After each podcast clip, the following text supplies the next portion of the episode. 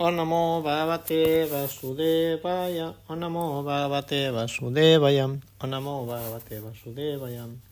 Srimad Bhagavad Gita, capítulo cuarto, conocimiento trascendental, texto 1. Sri Bhagavan Uvacha, Imam Visvasvate Yogam, Bhaktavam Aham Avyayam, Visvasvan Manave Praham, Manur Visvakavet Abravit. La personalidad de Dios, Sri Krishna dijo, yo le enseñé esta imperecedera ciencia de yoga a Visvasvan, el dios del sol. Y Visvasvan se la enseñó a Manu, el padre de la humanidad, y Manu a su vez se la enseñó a Ixpaku. Significado. Aquí encontramos la historia del Bhagavad Gita a partir de una época remota en que le fue entregado a la orden real de todos los planetas, comenzando con el planeta Sol. Los reyes de todos los planetas tienen la principal función de proteger a los habitantes de los mismos, y por lo tanto la orden real debe entender la ciencia del Bhagavad Gita a fin de ser capaz de gobernar a los ciudadanos y protegerlos del cautiverio material de la lujuria. La vida humana está hecha para el cultivo del conocimiento espiritual en una relación eterna con Krishna. Y los mandamientos de todos los estados y de todos los planetas están obligados a impartirles a los ciudadanos ese conocimiento por medio de la educación, la cultura y la devoción. En otras palabras, todos los jefes del Estado tienen la función de propagar la ciencia del proceso de conciencia de Krishna. De modo que la gente pueda sacar provecho de esta gran ciencia y pueda seguir un sendero triunfante, haciendo uso de la oportunidad que brinda la forma de vida humana. En este milenio el dios del sol es conocido como Visvasvan, el rey del sol, el cual es el origen de todos los planetas del sistema solar. En la Brahma Sanjita 552 se declara Yachaksurisa Savita Sakalas Grahanam Prayasamasta Suramurtiresa Sateyas Nyangsyanyat Brahmatit Sambrita Kalachakro Govindadi Purusantanaham Vayami El señor Brahma dijo Permíteme adorar a Krishna Govinda, que es la persona de Dios, la persona original, bajo cuya orden el Sol, que es el rey de todos los planetas, adquiere inmenso poder y calor. El Sol representa el ojo del Señor Krishna y recorre su órbita obedeciendo la orden de él. El Sol es el rey de los planetas y el dios del Sol, actualmente de nombre Visvasvan, rige al planeta Sol el cual controla todos los demás planetas mediante suministro de calor y luz. El Sol gira bajo la orden de Krishna, y en un principio el Señor Krishna hizo que Visvasvan fuera su primer discípulo en entender la ciencia del Bhagavad Gita. Por consiguiente, el Bhagavad Gita no es un tratado especulativo dirigido a insignificante erudito mundano, sino un libro modelo de conocimiento que desciende desde tiempo inmemorial. En el Mahabharata, Santiparva 348, 51-52 encontramos la historia del Bhagavad Gita. Teta yugadau chattato visvasvamanate dadau manuscha lokabrit artam sutayex bhakavet dadau svakaruna chat atitot vyaptya lokat abastitam. Comienzo del milenio, conocido como Treta Yuga, Visvasvan le entregó a Manu esta ciencia de la relación con el Supremo. Mano, siendo el padre de la humanidad, se la dio a su hijo, Maharaj Isbaku, el rey de este planeta Tierra, antepasado de la dinastía de Ragu, en la que apareció el señor Ramachandra. De modo que el Bhagavad Gita existía en la sociedad humana desde la época de Maharaj Isbaku. Hasta, hasta los actuales momentos apenas han transcurrido 5.000 años de Kali Yuga, la cual dura 432.000 años. La época anterior a esa fue la de Dwapara Yuga 800.000 años. Y la anterior a esta última fue la de Treta Yuga 1.200.000 años. Así pues, hace 2.005.000 años, Manu le habló el Bhagavad Gita a su discípulo e hijo Maharaj Isbaku, el rey de este planeta Tierra. La era de Manu actual se calcula que debe de durar unos 300 millones, 305.000 300 millones de años, de los cuales han pasado 120 millones 400 mil, eh, aceptando que antes del nacimiento de Manu, Krishna le habló el Bhagavad su discípulo Visvasvana, el dios del sol. Un cálculo aproximado indica que el Bhagavad se habló por lo menos hace 120 millones 400 mil años. En la sociedad humana ha existido por 2 millones de años. Krishna le habló de nuevo hace unos 5.000 años a esto a Arjuna.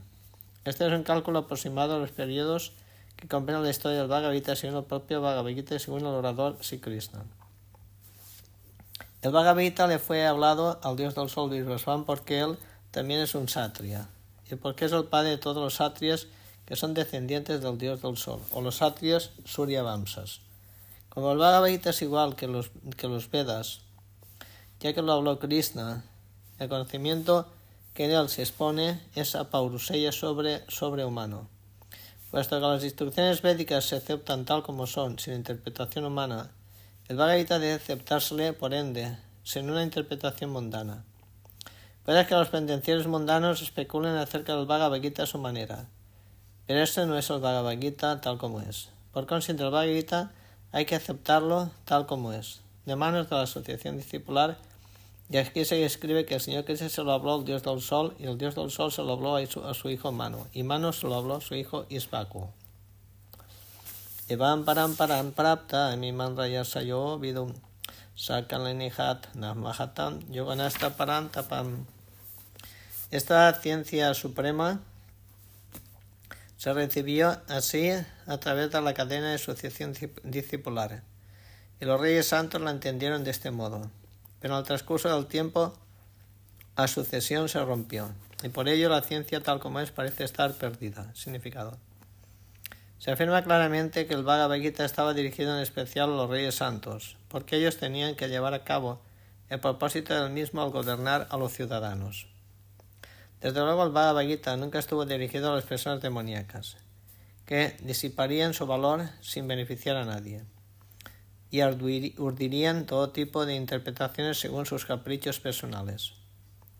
Tanto pronto como el, propósito original se dispersó a causa de la motivación de los comentaristas inescrupulosos, surgió la necesidad de establecer la asociación discipular.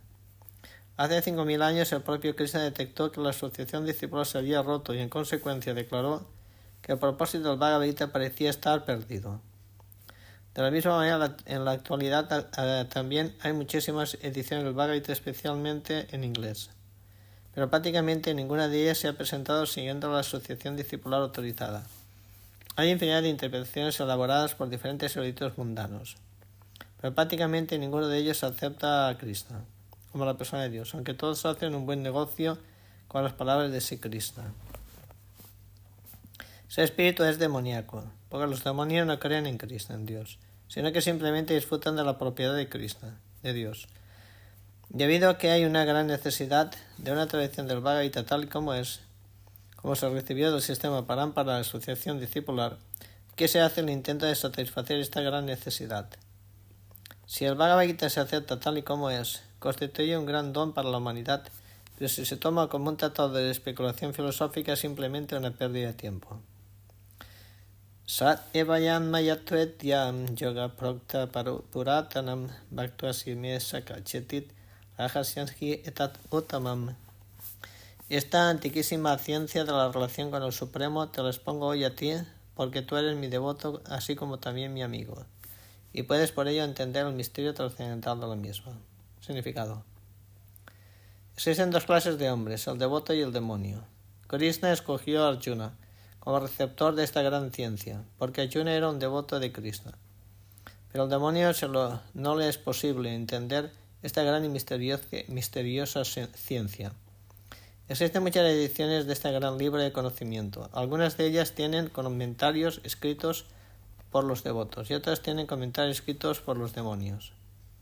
El comentario de los devotos es auténtico, mientras que el de los demonios es inútil. Arjuna acepta a Krishna como la persona de Dios, y cualquier comentario que se le haga al Bhagavad Gita siguiendo los pasos de Arjuna es verdadero servicio devocional que se le presta a la causa de esta gran ciencia. Los hombres demoníacos son, son, no obstante, no aceptan a Krishna, tal y como es. Más bien inventan algo acerca de Krishna y desencaminan a la generalidad de los lectores, apartándolos del sendero de las instrucciones de Krishna. Que se da una advertencia acerca de estos senderos engañosos. Uno debe tratar de seguir la asociación discipular que procede de Arjuna y de este modo beneficiarse con esta gran ciencia del Srimad Bhagavad Gita.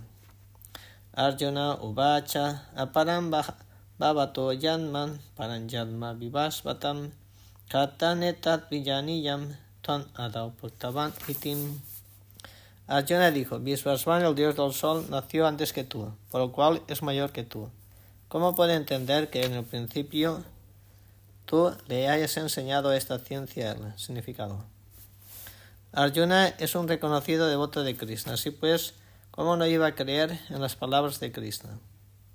Lo cierto es que Arjuna no está preguntando en beneficio propio, sino por el bien de aquellos que no creen en la persona de Dios y Krishna, o los demonios, a quienes no les gusta la idea de que Krishna se le acepte como la persona de Dios. Es solo para ellos que Arjuna pregunta acerca de este punto, como si él mismo no estuviera consciente de la posesión de la persona de Dios y Krishna. Como será patente en el capítulo 10, Arjuna sabía perfectamente bien que Krishna es la persona de Dios, el manantial de todo, la última palabra en trascendencia. Claro que Krishna también apareció en esta tierra como hijo de Devaki. A un hombre ordinario le resulta muy difícil entender cómo Krishna siguió siendo la misma persona de Dios la persona eterna original. Por consiguiente, para aclarar este punto, Arjuna le hace la pregunta a Krishna, de manera que él mismo pudiera hablar con autoridad. Que Krishna la autoridad suprema lo acepta el mundo entero, no solo en la actualidad, sino desde tiempo inmemorial. Únicamente los demonios lo rechazan. De todos modos, puesto que Krishna la autoridad aceptada por todos, Arjuna le hizo a él esa pregunta, para que Krishna pudiera describirse a sí mismo sin que lo explicaran los demonios que siempre tratan de deformarlo de una manera en que ellos y sus seguidores puedan entender. Es necesario que todo el mundo, por su propio bien, conozca la ciencia de Krishna. Por eso cuando el propio Krishna habla de sí mismo, es auspicioso para todos los mundos. Puede que a los demonios resulten extrañas las explicaciones que el propio Krishna da, porque ellos siempre estudian a Krishna desde su propio punto de vista. Pero aquellos que son devotos le dan una cálida bienvenida a la declaración de Krishna, cuando éstas las habla el propio Krishna. Los devotos siempre adoran estas autoritativas declaraciones de Krishna, porque siempre están ansiosos de saber muchísimo más acerca de Krishna. Los ateos, quienes consideran a Krishna un hombre ordinario, pueden de esa manera llegar a saber que Krishna es sobrehumano, que es Sachitananda Vigraha, la forma eterna de la bienaventuranza y conocimiento, que es trascendental, que se encuentra más allá del dominio de la normalidad de la naturaleza material, por encima de la influencia de espacio y tiempo. Un devoto de Krishna, tal como Arjuna, está indudablemente por encima de cualquier malentendido en relación con la posición trascendental de Krishna. Que Arjuna le hiciera esta pregunta a Krishna es simplemente un intento que el devoto hace de desafiar la actitud atea de personas que toman a Krishna por ser por un ser humano ordinario, sujeto a la humanidad de la naturaleza material. Si Bhagavan Uvacha, Bajonimet, Yatitanin, Yadmanitau, Chavarjunam, Tanyaham Vedasarvanit, Natoam Beta Parantapam. La persona de Dios y Krishna dijo, tanto tú como yo hemos pasado por muchísimos nacimientos. Yo los puedo recordar todos, pero tú no, oh soy llegador del enemigo. Significado. Para Samhita 5.33 se encuentra la información que hay muchísimas encarnaciones de Krishna. Se dice, Advaita Machutananandyananta Rupam Adyam Purana Purusanavajavanam Cham Pedeso Durlavam Adurlavam Atma Bhaktao Govinda Dipurusantanaham Vayamim. Yo adoro a Govinda Krishna, la persona de Dios, quien es la persona, la persona original, absoluta, infalible y sin comienzo. Aunque Krishna se expande en una cantidad ilimitada de formas, aún así es la misma persona original, el más antiguo y la persona que siempre se ve como un joven lozano. Estas eternas, bienaventuradas y omniscientes formas de Krishna, por lo general, no las entienden los, mejores eruditos védicos, pero siempre se les manifiesta a los devotos puros. La Brahma Sanjita 539 dice: Ramadi Murtiso Kalat Nana Advataram Akarot Bhuvanesu Kintum Krishna Swayam Samavat Parama Pumanjot Govindadi Purusantanaham Vayami. Yo adoro a Govinda Krishna, la personalidad de Dios, quien siempre se encuentra en diversas encarnaciones como Raman Nrisimha, así como también en muchísimas encarnaciones secundarias, pero quien es la persona de Dios original, conocido como Krishna y quien además es, se encarna personalmente. Tanto en las Vedas se dice que Krishna, aunque es aquel que no tiene igual, se manifiesta en infinidad de formas. Krishna es como la piedra Vaituria, que cambia de color aún así sigue siendo la misma. Todas estas múltiples formas las entienden los devotos puros, pero no pueden entenderlas, no se puede entender mediante un simple estudio de, los Vedas. Pedesu Durlavam Atma Bhaktao. Devotos tales como Arjuna son compañeros constantes de Krishna. Cuando quiere que Krishna se encarne, los devotos asociados también se encarnan, para poder servir a Krishna en diferentes maneras. Arjuna es uno de estos devotos. Y de este verso se deduce que unos millones de años atrás, cuando Krishna le habló al Bhagavad Gita, el dios del sol, Vishwasvan, Arjuna también estaba presente haciendo otro papel. Pero la diferencia que hay entre Krishna y Arjuna es que Krishna recordaba el incidente, mientras que Arjuna no lo recordaba. Esta es la diferencia que hay entre la antiguiente parte integral y Krishna. Aunque Arjuna se le trata aquí como el poderoso héroe que podría subyugar a los enemigos, no obstante es incapaz de recordar lo que había ocurrido en sus diversos nacimientos pasados. De modo que un antiguiente, por grande que pueda ser, desde el punto de vista material, nunca puede ser igual a Krishna. Cualquiera que sea su compañero constante, es sin duda una persona liberada, pero no puede ser igual a Krishna. La Brahma Sankita describe a Krishna como infalible, achuta, lo cual significa que él nunca se olvida de sí mismo. A pesar de estar en contacto con lo material, Krishna y el antiguiente nunca pueden ser iguales en todos los aspectos. Ni siquiera si la entidad viviente está tan liberada como Arjuna.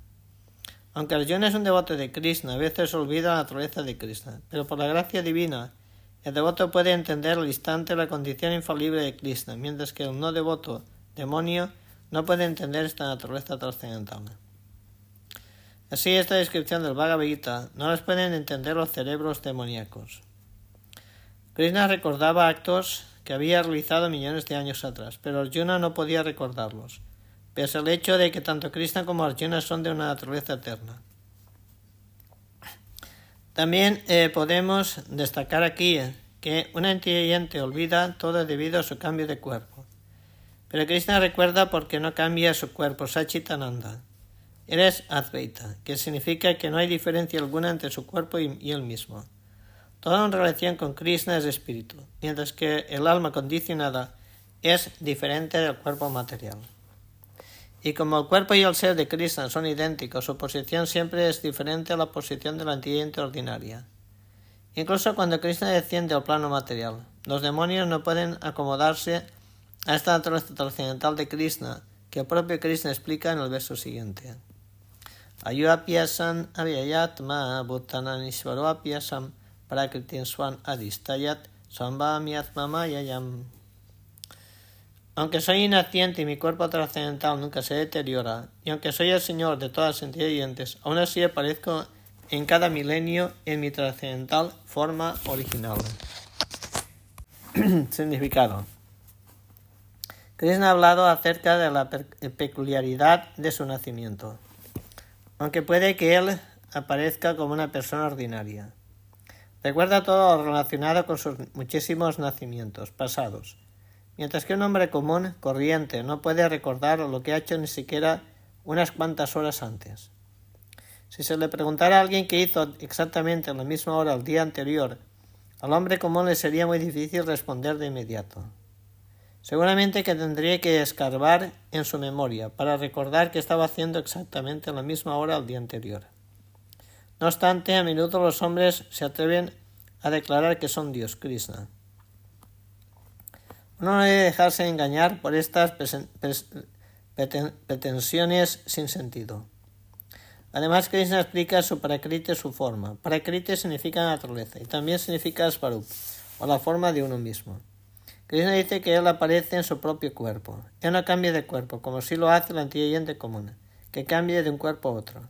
Puede que la antiguiente tenga una clase de cuerpo en el nacimiento actual, pero en el siguiente nacimiento tendrá un cuerpo diferente. En el mundo material, la antiguiente no tiene un cuerpo fijo. sino que transmigra de un cuerpo a otro. Sin embargo, Krishna no hace esto. Cuando quiera que Krishna aparece, lo hace en el mismo cuerpo original, por medio de su potencia interna. En otras palabras, Krishna aparece en este mundo material, en su eterna forma original, con dos manos y sosteniendo una flauta. Él aparece precisamente en su cuerpo eterno no contaminado por este mundo material. Aunque Él aparece en el mismo cuerpo trascendental y es el Señor del universo, aún así parece que Él nace como una inteligente ordinaria. Aunque su cuerpo no se deteriora como un cuerpo material, aún así parece que Krishna crece de la infancia a la niñez, de la niñez a la juventud. Pero lo que es muy sorprendente es que nunca envejece más de la juventud. En la época de la batalla de Kurukshetra él tenía muchos nietos en casa. En otras palabras, él ya había envejecido suficientemente para, para los cálculos materiales. Aún así se veía tal como un hombre joven de 20 o 25 años.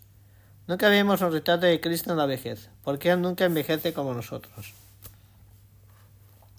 Si bien es la persona más anciana de toda la creación del pasado, presente y el futuro, ni su cuerpo ni su inteligencia se deterioran o cambian alguna vez. Por consiguiente, queda claro que a pesar de estar en el mundo material, Krishna es la misma e inaciente forma eterna de bienaventurancia y conocimiento, inmutable en lo que respecta al cuerpo e inteligencia trascendental. De hecho, su aparición y desaparición son como la salida del sol. El movimiento de, éste está ante nosotros y subsecuentemente desaparece de nuestra vista. Cuando el sol se pierde de vista, creemos que se ha puesto, y cuando el sol está ante nuestros ojos, pensamos que se encuentra en el horizonte. En realidad, el sol siempre está en su posición fija. Perdidos nuestros sentidos insuficientes y defectuosos, hablamos de que el sol aparece y desaparece en el cielo y con su aparición y desaparición son completamente distintas de las de cualquier entidad común y corriente, es obra que Krishna su conocimiento es eterno y bienaventurado, mientras que su potencia interna, que nunca lo contamina la naturaleza material. El Veda también confirma que Krishna es inaciente, que sin embargo parece haber nacer en múltiples manifestaciones. La escritura védica complementaria también confirma que aunque Krishna parece nacer, aún así no cambia de cuerpo. Sema él aparece en forma de Narayan ante su madre, con cuatro manos y adornos de seis clases de opulencia plena. Su aparición en esa eterna forma original constituye su misericordia sin causa, que se le otorga al viviente de modo que puedan encontrarse con Krishna tal como es, y no en invenciones mentales imaginarias, que es lo que el impersonalista crece, cree equivocadamente que son las formas de Krishna. Según el diccionario Visvakosa, la palabra maya, Atmamaya, se refiere a la misericordia sin causa de Krishna. Krishna está consciente de todas sus apariciones y desapariciones anteriores. Pero un entiende común, en cuanto obtiene otro cuerpo, olvida todo lo referente a su cuerpo pasado. Él es el Señor de toda entidad Krishna, porque mientras se encuentra en esta tierra, Él realizó actividades maravillosas sobrehumanas. Así pues, Krishna siempre es la misma verdad absoluta y no presenta diferencias algunas entre su forma y su ser, entre su calidad y su cuerpo. Ahora puede surgir la pregunta de por qué Krishna aparece y desaparece en este mundo. Se explica en el siguiente verso. Yada yada dharmasya bharata dharmasya Cuando quiera y donde quiera que haya una declinación en la práctica religiosa o descendiente de Bharata y un aumento predominante de la irreligión. En ese momento yo mismo desciendo. Significado. La palabra Sriyami es significativa aquí. Sriyami no se puede emplear en el sentido de creación. Porque de acuerdo con el verso anterior, no existe creación de la forma o cuerpo de Krishna, ya que todas las formas existen eternamente. Por lo tanto, Sriyami significa que Krishna se manifiesta tal como él es. Aunque Krishna aparece en un momento programado, es decir, al final de Dwapara Yuga, vigésimo octavo milenio séptimo manu del día de Brahma, aún así Krishna no está obligado a someterse a esta regla de regulación, porque está en completa libertad de actuar a voluntad de muchas maneras. En consecuencia, el Krishna aparece, aparece por su propia voluntad, cuando quiera que haya un predominio de la irreligión y una desaparición de la de religión. Los principios de la, religión se presentan en los Vedas, y cualquier discrepancia en lo referente a la ejecución debida de las reglas de los Vedas lo vuelve a uno irreligioso. Bhagavatam se declara que esos principios constituyen las leyes de Krishna. Únicamente Krishna puede manufacturar un sistema religioso. Los Vedas también se aceptan como las palabras que en un principio Krishna le comunicó a Brahma desde dentro del corazón.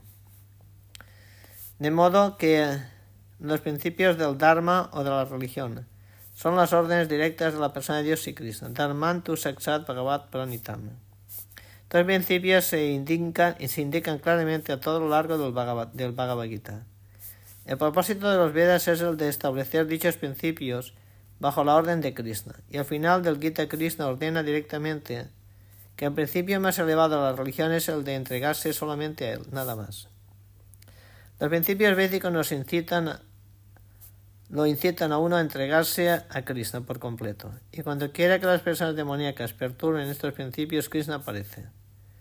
Por el Bhagavatam sabemos que Buda es la encarnación de Krishna, que apareció cuando el materialismo se encontraba extendido y los materialistas estaban usando como pretexto la autoridad de los Vedas. Aunque los materialistas estaban usando como pretexto la autoridad del Veda, aunque en los Vedas hay ciertas reglas y regulaciones restrictivas en cuanto al sacrificio de animales con ciertos propósitos específicos, la gente de tendencia demoníaca, no obstante, se dio al sacrificio de animales sin hacer referencia al principio védico.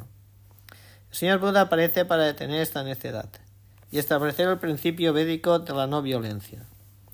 Así pues, todos y cada uno de los avataras, encarnaciones de Krishna, tienen una misión específica, y a todos ellos se los describe en la escritura revelada.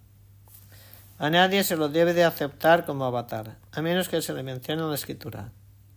No es cierto que Krishna aparece únicamente en la tierra de la India. Él puede manifestarse donde quiera y cuando quiera que, que desee aparecer. En todas y cada una de las encarnaciones, Krishna habla tanto de religión como pueda entender la gente en particular que se encuentra bajo la circunstancia específica. Pero la misión es la misma, llevar a la gente hacia el estado de conciencia de Krishna. Obediencia al principio de la religión. Algunas veces él desciende personalmente y a veces envía a su representante fidedigno, en forma de su hijo o sirvientes, o él mismo desciende en alguna forma disfrazada. Al principio del Bhagavad Gita se le hablaron a Arjuna, además de otras personas muy elevadas, porque él estaba muy adelantado en comparación con las personas ordinarias de otras partes del mundo. 2 más 2 son 4. Constituye el principio eh, matemático verdadero, tanto en la clase aritmética para principiantes como para el curso adelantado. Aún así, hay matemáticas superiores y matemáticas elementales. Por tanto, en toda la encarnación de Krishna se enseñan los mismos principios, pero estos parecen ser superiores e inferiores en diferentes circunstancias. Los principios superiores de la religión comienzan con la aceptación de las cuatro órdenes y los cuatro estados de vida social, tal como se explicará más adelante. Todo propósito de la misión de la encarnación es el de despertar en todas las partes del estado en conciencia de Krishna. Esa conciencia se manifiesta y no manifiesta, solo bajo diferentes circunstancias. Paritranaya sadhuna vinasaya chaduskitan dharma sanstapanartaya Sambami yuge yugem, para redimir a los piadosos y aniquilar a los infieles, así como para restablecer los principios de la religión. Yo mismo aparezco milenio tras milenio. Significado. De acuerdo al Bhagavad Gita, un sadhu, hombre santo, es un hombre con conciencia de Krishna. Puede que una persona parezca ser irreligiosa, pero si posee a plenitud las cualidades del estado en conciencia de Krishna, se debe considerar un sadhu. Y Duskritam se le aplica a aquellos que no les interesa el estado de conciencia de Krishna. Aunque estos infieles, Duskritam, están adornados con educación mundana, se los describe como necios, los más bajos de la humanidad, mientras que una persona que está dedicada al cultivo en conciencia de Krishna es en 100% se la acepta como sadhu, aunque no sea ni erudita ni muy culta. En lo que se refiere a los ateos, no es necesario que para destruirlos Krishna aparezca tal como él es. Como dice en el caso de los demonios Ravan y Kamsa, Krishna tiene muchos agentes capaces de eliminar demonios. Pero Krishna desciende especialmente para tranquilizar a sus devotos puros que siempre están acosados por las personas demoníacas. El demonio hostiga al devoto, aunque este último resulte ser pariente suyo. Si bien la Maharaj era hijo de Hiranyakashipu, no obstante su padre le persiguió, aunque Devaki La madre de Krishna era hermana de Kamsa. Ella y su esposo Vasudeva fueron perseguidos solo porque Krishna les había nacido a ellos. De que Krishna aparece principalmente para salvar a Devaki antes de que matara a Kamsa. Pero ambas acciones se realizan simultáneamente. Por eso se dice que Krishna aparece en diferentes encarnaciones para redimir al devoto y eliminar a los infieles demonios. Chaitanya Charitamrita Krishna Kaviraj, los versos siguientes Madhya Lira 20, 263-264. Resume estos principios de la encarnación. Sistije tu jai murti prapancha avatarem, sei isvara murti avatara namadarem. Mayatiya paraviome savara avastan, visvya avatari darit avataranam. El avatar, encarnación de Krishna, desciende del reino de Dios con el fin de llevar a cabo la manifestación material. Y esa forma de, en particular de la persona de Dios, que así desciende, se denomina encarnación avatara.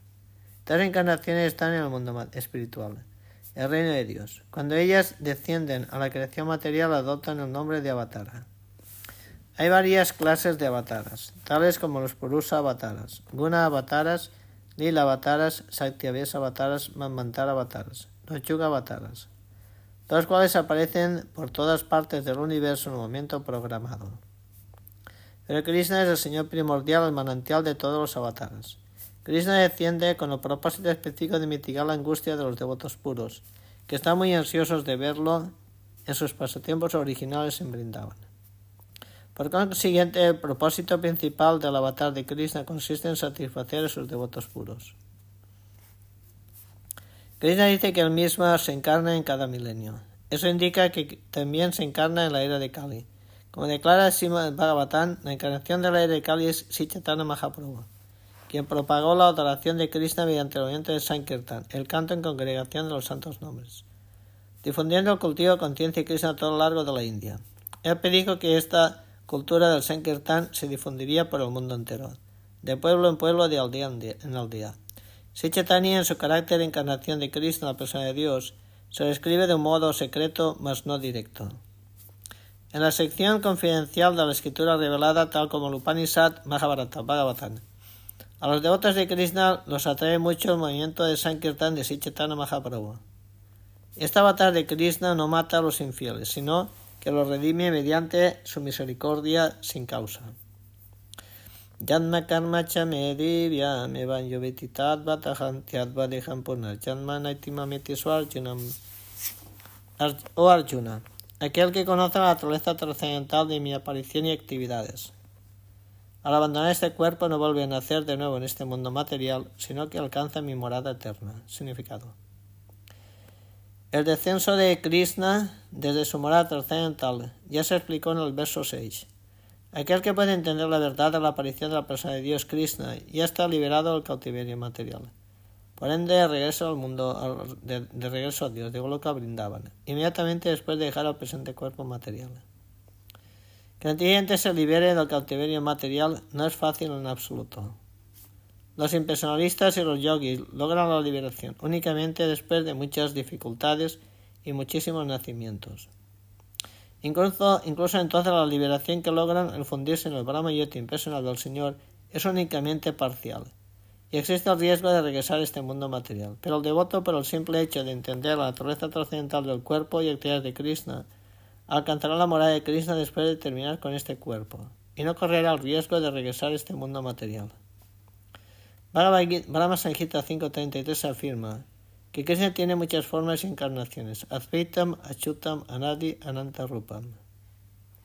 Aunque existen muchas formas trascendentales de Krishna, aún así son la misma y única suprema persona de Dios. Uno tiene que entender este hecho con convicción. Aunque a los eruditos mundanos, filósofos empíricos, les resulte incomprensible. Como dicen los Vedas, eh, Purusa Bodhini Upanishad, Bhaktavyapih Hridit Antaratmam. Con muchísimas formas trascendentales, la única persona de Dios está eternamente activa, en relaciones con sus devotos puros. Esta declaración védica la confirma Krishna personalmente en, el verso del Bhagavad Gita. Todo aquel que acepta esta verdad al amparo de la autoridad de los Vedas y de la persona de Dios y Krishna, que no, que no pierde el tiempo en especulación filosófica, alcanzará la etapa más elevada y perfecta de la liberación. Pero el simple hecho de aceptar esta verdad en base a la fe, uno puede lograr la liberación sin ninguna duda. La versión védica actúa así. Se aplica de esto en este eh, de hecho en este caso. Cualquiera que entienda que Krishna es el supremo, o que le dice a Krishna, tú eres el Brahman supremo, la persona de Dios, es seguro que se liberará instantáneamente y en, consecuencia su participación de la asociación trascendental de Krishna quedará garantizada. En otras palabras, un devoto de Krishna que sea así de fiel logrará la perfección. Esto lo confirma la siguiente aseveración védica. Taneva vidat bati mrityum eti naniat panta vidyate yanayam. Uno puede lograr la etapa perfecta de liberarse del nacimiento y la muerte, pero el simple hecho de conocer a Krishna, la persona de Dios. No hay otra manera de lograr esta perfección. Es Vetasvatar Upanishad 3.8. Que no haya ningún otro recurso significa que cualquiera que no entiende cualquiera que no entiende que Krishna es la persona de Dios es seguro que se encuentra sumido en la modalidad de la ignorancia. Por ende, no logrará la salvación por el simple hecho de, digámoslo así, lamer la botella de miel por fuera o interpretar el Bhagavad Gita según su erudición mundana. Los filósofos empíricos puede que asuman papeles muy importantes en el mundo material, pero no se vuelven necesariamente merecedores de la liberación. Semejantes eruditos engreídos tienen que esperar que les llegue la misericordia sin causa del devoto de Krishna. Por consiguiente, uno debe cultivar conciencia de Krishna con fe y conocimientos. De esta manera, lograr la perfección.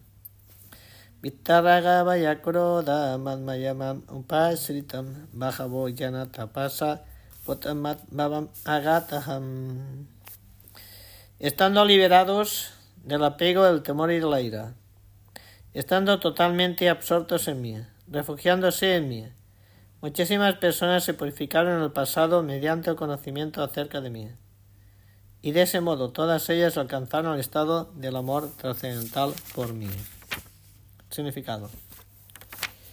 Como se explicó anteriormente, a una persona que está demasiado afectada por lo material, le resulta muy difícil entender la naturaleza personal de la suprema verdad absoluta. Por lo general, la gente que está pegada a la concepción corporal de la vida se encuentra tan absorta en el materialismo que le resulta prácticamente imposible entender que el Supremo puede ser una persona.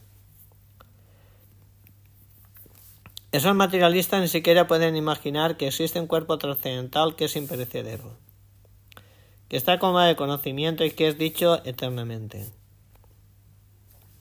Bajo un concepto materialista, el cuerpo es perecedero. Está colmado de ignorancia y es completamente desdichado. Por lo tanto, cuando a la generalidad de la gente se le informa de la forma personal de Krishna, mantienen en mente esa misma idea corporal. Para esos hombres materialistas, la forma de la gigantesca manifestación material es lo supremo. En consecuencia, ellos consideran que supremo es impersonal. Y como están demasiado absortos en lo material, les asusta el concepto de retener la persona de Dios después de liberarse de la materia. Cuando se les informa que la vida espiritual también es individual y personal, sienten temor de volverse personas de nuevo, a raíz de lo cual prefieren naturalmente una especie de fusión con el vacío impersonal.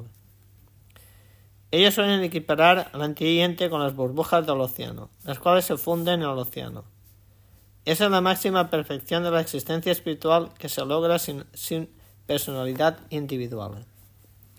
Es una especie de la etapa aterradora de la vida, desprovista de conocimiento perfecto de la existencia espiritual. Además hay muchas personas que no pueden entender en absoluto la existencia espiritual. Agobiadas por muchas teorías, contradicciones de diversos tipos de especulaciones filosóficas, se hastian o se disgustan y concluyen neciamente que no hay ninguna causa suprema, que en definitiva todo es un vacío. Esa clase de personas se apegan a lo material. Esa clase de personas se encuentra en una condición enferma de vida. Algunas personas están demasiado pegadas a lo material y por consiguiente no les prestan atención a la vida espiritual. Otras quieren fundirse en la suprema causa espiritual. Otras no creen en nada ya que por desesperación están disgustadas con toda clase de especulaciones espirituales. Esta última clase de hombres se refugian en alguna clase de embriagante, y sus alucinaciones sentimentales se aceptan a veces como visión espiritual. Uno tiene que deshacerse de todas estas tres etapas de apego al mundo material. El descuido de la vida espiritual, el temor de una identidad personal espiritual y el concepto de vacío que surge de la frustración de la vida. Para librarse de estas tres etapas del concepto material de la vida, uno tiene que refugiarse por completo en Krishna, guiado por el maestro espiritual genuino, siguiendo la disciplina y principios regulativos de la vida devocional. La última etapa de la vida devocional se llama Baba, amor trascendental por Cristo. Según el Bhakti Sambhita Sindhu 1, 4, 15 y 16. La ciencia del servicio devocional. Adausada tata sango, sadhu sangvata vayana kriyam, anarta nibritisyat, tatonista rutista tat, atashaktista tovava, tata prema chatim, sadakana mayam premnat, padur bhavet, bhavet kramam. Al principio uno debe de tener un deseo preliminar de autorrealizarse. Eso lo llevará uno a la etapa de tratar de asociarse con personas que están elevadas espiritualmente. En la siguiente etapa uno es iniciado por el maestro espiritual elevado. Bajo la instrucción de él, el devoto neófito comienza el proceso del servicio devocional. Mediante la ejecución del servicio devocional bajo la guía del maestro espiritual. Uno se libera de todo apego material, logra estabilidad en la autorización. Adquiere un gusto por escuchar hablar de Krishna, la persona de Dios. Ese gusto lo llevará uno más adelante al apego por el estado de conciencia de Krishna, que madurará en volviéndose baba, la etapa preliminar del amor trascendental por Krishna. El verdadero amor por Krishna se denomina prema, la etapa más elevada y perfecta de la vida. En la etapa del prema existe una dedicación constante al trascendental servicio amoroso de Krishna, de modo que mediante el lento proceso del servicio devocional, bajo la guía del maestro espiritual genuino, uno puede alcanzar la máxima etapa, liberándose de todo apego material, del temor de la personalidad individual espiritual y de las frustraciones que combinan en el vacío filosófico. Sí, finalmente uno puede llegar a la morada suprema de Krishna. Goloka Brindavan.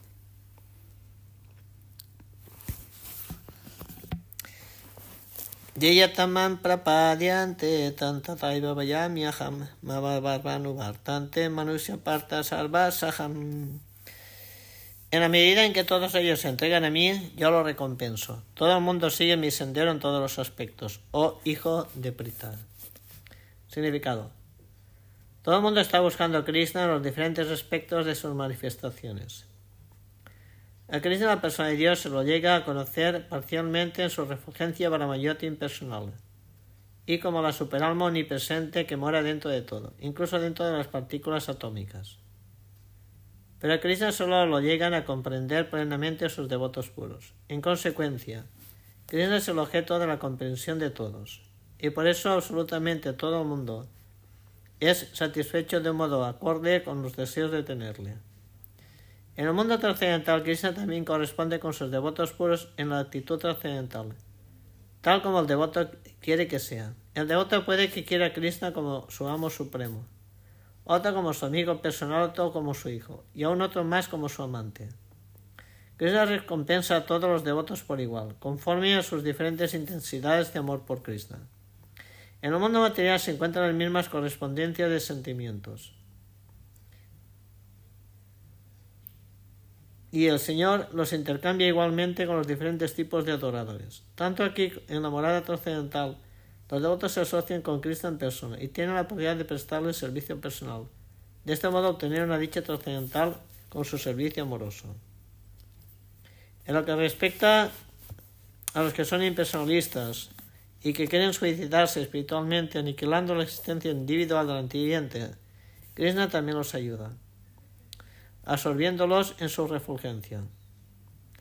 Esos impersonalistas no acceden a aceptar la eterna y bienaventurada persona de Dios, en consecuencia, no pueden saborear la bienaventuranza trascendental del servicio personal de Cristo, habiéndose extinguido su individualidad.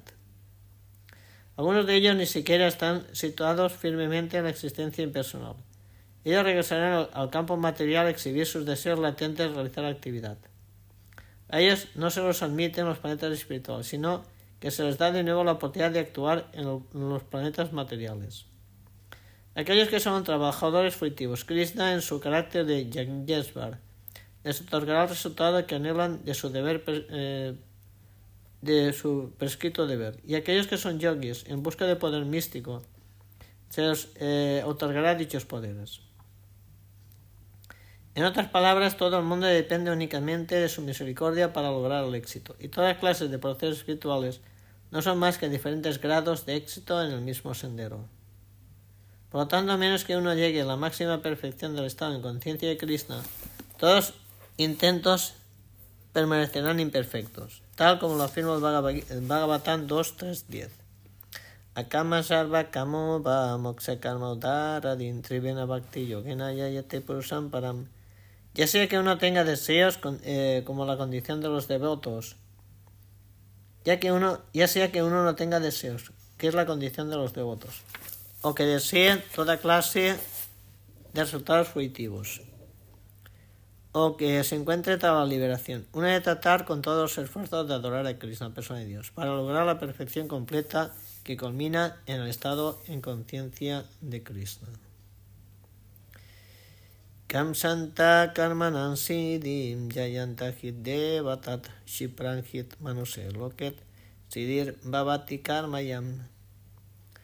Los hombres de este mundo desean tener éxito en la actividad fruitiva y para ello adoran a los semidioses. Prontamente, por supuesto, los hombres obtienen el resultado del trabajo fruitivo en este mundo. Significado. Hay un concepto muy erróneo acerca de los dioses y semidioses de este mundo material. Y hombres de poca inteligencia, aunque se hacen pasar por grandes eruditos, toman a estos semidioses por varias formas de Krishna. En realidad, los semidioses no son diferentes formas de Krishna, sino que son diferentes partes integrales de Krishna. Krishna es uno, las partes integrales son muchas. Los Vedas dicen Nityo Nityanam. Krishna, Dios es uno. Isvara Parama Krishna. El supremo Dios es uno, Krishna. Y a los semidioses se les delegan poderes para dirigir este mundo material. Todos esos semidioses son intervivientes Nityanam y con diferentes grados de poder material. Ellos no pueden ser igual al Dios Supremo Krishna, Narayan Vishnu. Todo aquel que piense que Krishna, Dios y los semidioses están al mismo nivel recibe el nombre de ateo pasandi. Ni siquiera están en el mismo nivel. Reciben el nombre de, recibirá el nombre de ateo pasandi. Ni siquiera los grandes semidioses como Brahma y Shiva pueden ser equiparados con Krishna. De hecho, a Krishna lo adoran semidioses como Brahma y Shiva, Shiva Virinchi Nutam. Con todo, es muy curioso que haya muchos líderes de la sociedad humana a quienes hombres necios adoran bajo la errónea creencia de antropomorfismo o zoomorfismo. Hija Devata designa un semidios, hombre poderoso de este mundo material. Narayan Vishnu, Krishna, la persona de Dios, no pertenece a este mundo material. Krishna está por encima de la creación material, en otras palabras, está occidental a ella. Incluso Sankaracharya, líder de los impresores, sostiene que Narayan, Krishna, se encuentra más allá de esta creación material.